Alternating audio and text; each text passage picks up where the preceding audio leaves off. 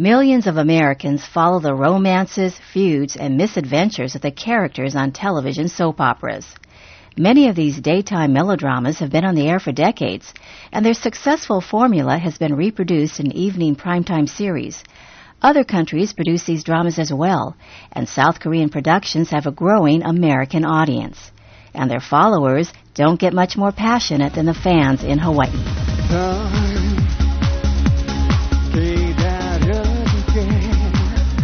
When South Korean singer and actor Kim Min Jong performed in Honolulu earlier this year, fans went wild, even though many didn't even know what he was crooning about.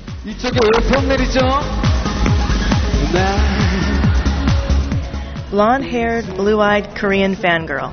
Why?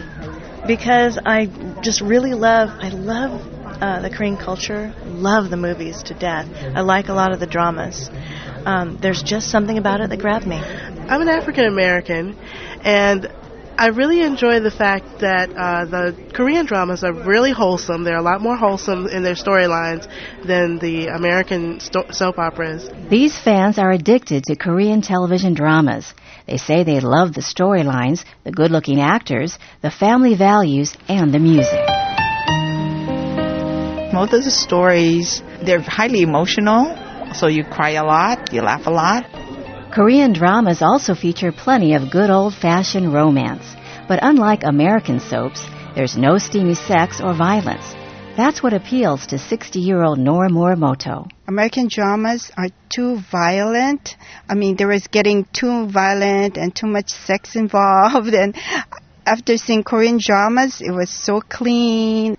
Morimoto is also drawn to the charismatic and sensitive male characters in the dramas. As a Japanese American woman married to a typical Japanese samurai guy, you know, my husband, eh, whatever he says goes, and he tends to wear the pants in the family, whereas the Korean soap opera guys, they're more compassionate, caring, they take care of their wives, and you know, they communicate well. Morimoto has gone to South Korea twice to visit the locations where her favorite Korean dramas were filmed.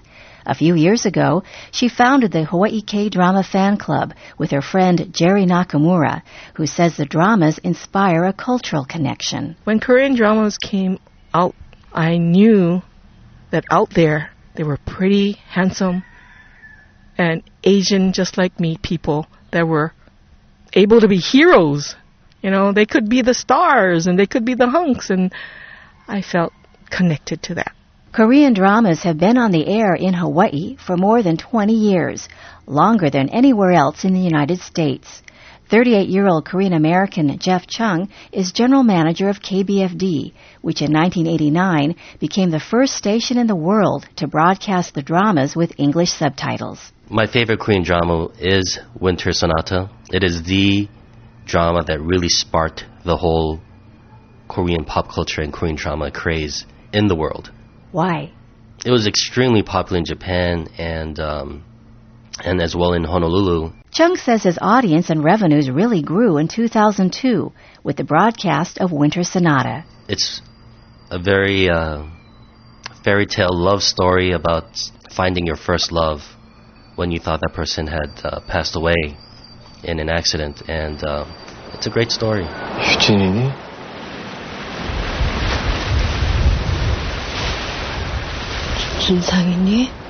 Unlike the stories on American soap operas, which can continue for years, Korean dramas usually end after 16 or 20 episodes.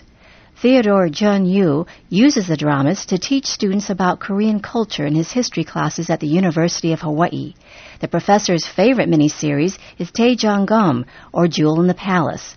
The historical drama, set in the 16th century, is based on a true story about a poor orphan who beats the odds to become the king's first female physician. For those who don't know the Joseon period, it was a very patriarchal society, and to see a woman go uh, deal with all kinds of uh, tribulations and overcome them, I think is ex- extremely empowering, but also entertaining.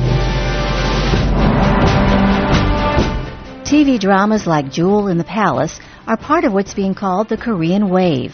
dramas, movies, and pop music from South Korea that have swept across the Hawaiian Islands and are starting to catch on on the U.S. mainland. Korean dramas are now being shown on TV stations in major cities, including Los Angeles, San Francisco, Chicago, and New York. They've been available on DVD with English subtitles since 2003. The Mountain Apple Company began distributing them more than a year ago, and their sales have grown continuously. Company president Leah Bernstein says she thinks she knows why. The story has a beginning, it has an end, it has a point, and people are really gravitating towards it. It makes you feel good. Hollywood feels good too. Good enough to begin producing U.S. versions of more than a dozen Korean films. The first, a remake of the South Korean romantic fantasy Il Mare, also known as Shiwole, was released earlier this year as The Lake House.